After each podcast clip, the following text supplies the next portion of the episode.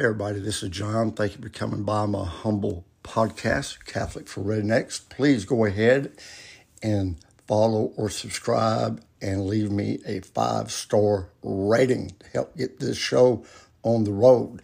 This is episode number 11, and the purpose of my podcast here is to answer any kind of question one might have about the Catholic Church and what she believes. And I like to answer hard questions with simple answers that even a guy like me can understand, sort of a blue collar hillbilly level, maybe. But the question today is what is a rosary? Well, a rosary is simply prayer beads that Catholics use to pray.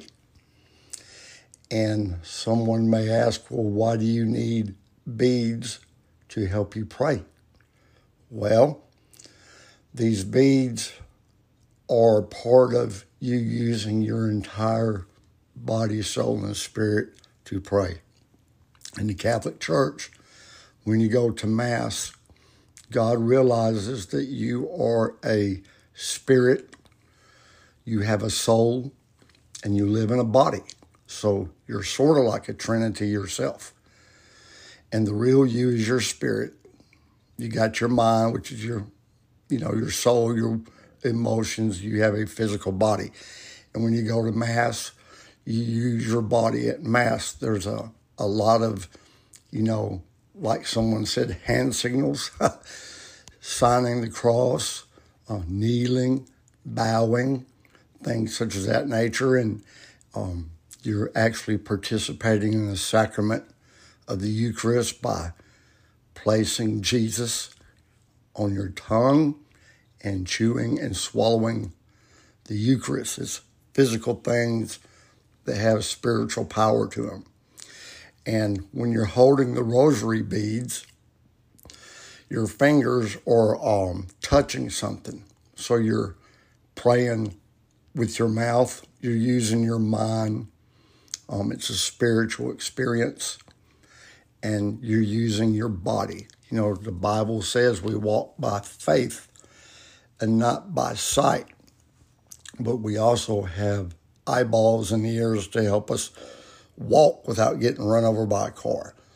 So, prayer beads are a way of keeping up with your prayers. Now, the number one objection that I've heard against a rosary repeating prayers is um, when Jesus said uh, not to use vain repetition, repetition as the heathens do. And that's King James language. And if you listen to the podcast, you will know that I only use the King James Version because I live in Sweet Home, Alabama. And about 98% of the people I deal with and live with and work with um, are Protestant. And most of them my age, and I'm getting pretty old, they won't accept anything but the King James Version. Notice I said version of the Bible. So I use King James when I'm explaining the Catholic faith and all the teachings in the Catholic faith. But Jesus said, pray not as a heathen do, using vain repetitions. Well, there's nothing wrong with using repetitions. That's not what he said. He said vain repetitions. And I believe in the Greek language, uh, he used the word jangling, which means to uh, just mumble randomly. Um, in Psalms 136, you can get your Bible and look at Psalms 136. Um, there's repetitions all through the Psalms. The book of Deuteronomy means repetition. It's just taking what you learned in Exodus and Leviticus and repeating it, repetition. If you notice, Matthew, Mark, Luke, and John, the four Gospels, are pretty much repetitious, uh, repeating the same stories usually over and over. It helps us to remember. remember, faith comes by hearing, and hearing by the Word of God is continuously. So, and there's also a place in the book of Acts, do you remember when Peter got put in a prison? And, you know, they had already killed Stephen, I believe, by then. if I have my timeline right. But it says that the disciples in the church, they were meeting in secret behind locked doors. And it says they were praying the prayers. That's in King James. Praying the prayers. And then that meant certain prayers. There were set prayers.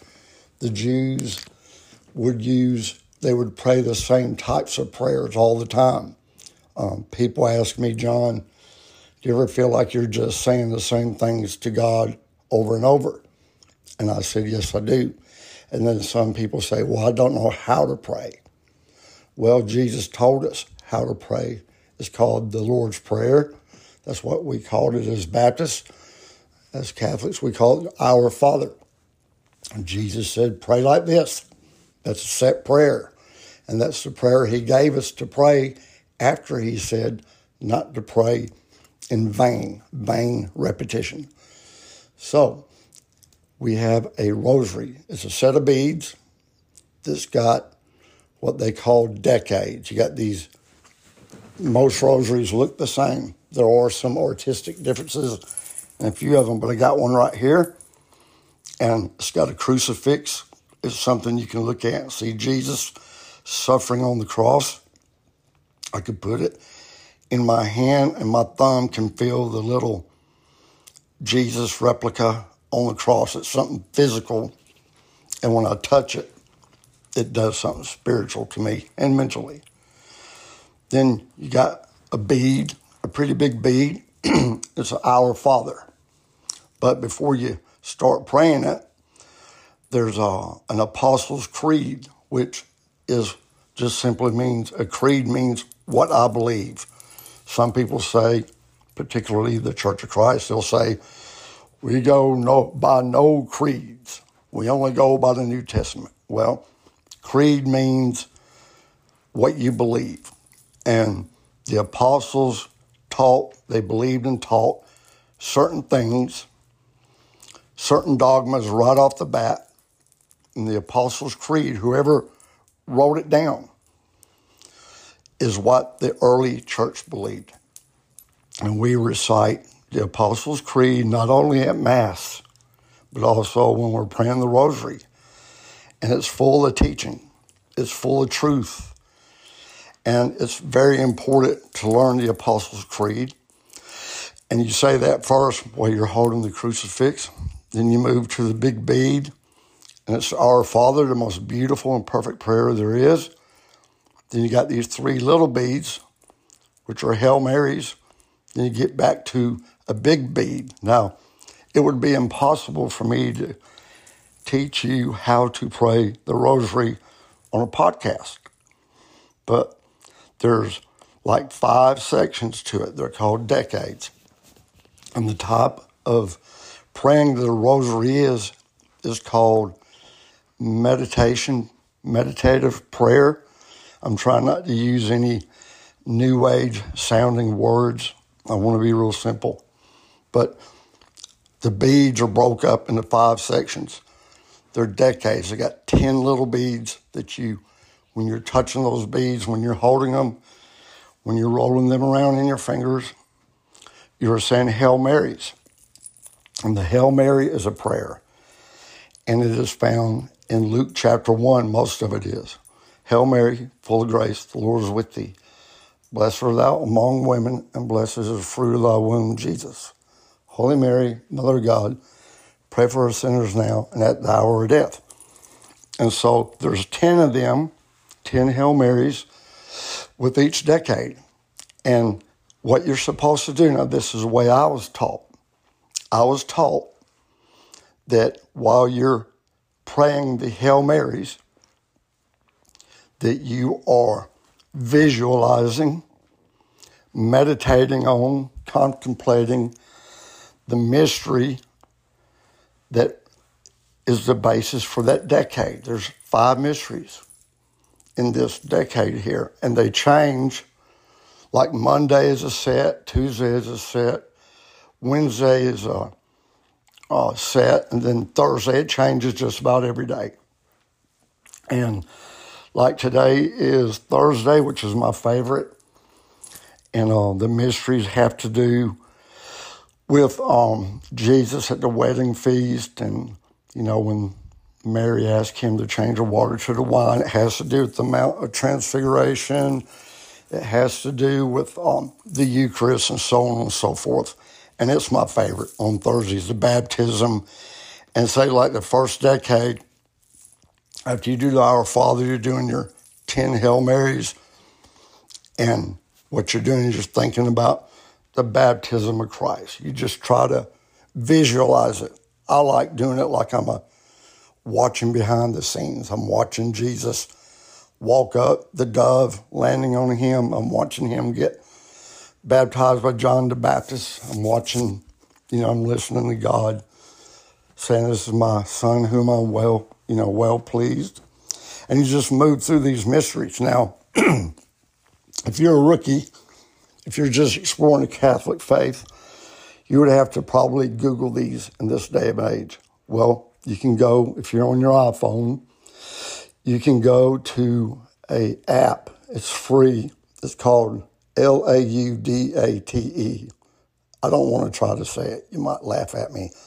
Laudat or Laudate, I've heard it pronounced real fancy. But you can just go to YouTube and type in how to pray the rosary or get an app, a rosary app. There's a new one I think called Halo, H A L O. There's all kinds of apps. It's so easy to be a Catholic these days. You don't have to, I mean, to be a Catholic in Alabama back in the day was a lot of work because you didn't know anybody that was Catholic. But now, if you have an iPhone, a computer, you just Google how to pray the rosary. I've got YouTubes. If you go to Catholic for Rednecks on YouTube, you can look around in there. I got a thousand videos, a thousand videos, and some of them are about the rosary. But it's just you you go through these beads, and they are repetitious, and they're set prayers, just like I was about to say. When the early church was praying for Peter, it says they prayed the prayers. Those were set prayers. And one reason I love the rosary is that it gives me something to pray. And I pray it every day.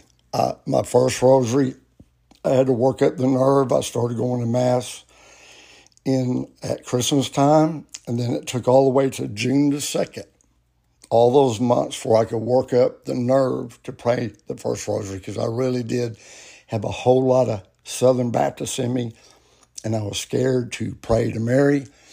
I was scared to pray the rosary, and all that day I told God, I'm going to pray the rosary tonight. So if you don't want me to pray it, uh, please cause something to interrupt, and I won't pray it because I was really nervous. And then finally, I think it was like 10 o'clock, 10.30 at night, I prayed my first rosary in my living room, waiting for to be struck by lightning or for a tornado to hit or something. But instead of that, I just felt a lot of peace. It was just peaceful. And so I pray the rosary every single day. Every now and then, I'll pray two or three or four rosaries in a day, like if I'm traveling or I used to uh, be in law enforcement or uh, isolated. You know, I'd pray several sometimes.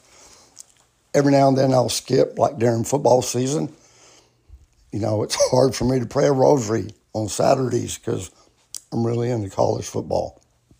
But generally, I pray it every day. It's a great, great weapon. I'll probably make some more episodes about the power of the rosary. Um, you may ask, how do we get the rosary? Is that just something they invented? Well, there is a belief that the Virgin Mary herself appeared to a Catholic priest, Saint Dominique, and handed him a rosary and taught him how to pray. But most people believe that it just started with the Jews as um, prayer beads, and then the monks took them, and instead of praying the Psalms, 150 Psalms, they started praying 150 Our Fathers. And then over time, I think maybe St. Dominique added to it. And then we know from the Fatima prayer was added to it, and it just sort of evolved like a lot of traditions in the church do. You just think to Christmas time and how things went from Jesus being born in a manger to us having Christmas trees and family dinner and giving presents, just things take off on their own. But it's a beautiful way to pray. And I plan on doing some more episodes on the power, the history, and the mysteries of the rosary. So just Google how to pray a rosary or go get that Catholic app, Halo or Laudate, or go to Catholic for Rednecks on YouTube. And once you see my YouTube channel, just search for Rosary. I have several good Rosary videos on there. And be sure to like and subscribe my channel here and share it with your friends, especially those that are seeking out, wondering if they should be Catholic. And leave me a five star rating. I appreciate it. And we'll see you next Monday. Y'all have a great weekend. Bye bye.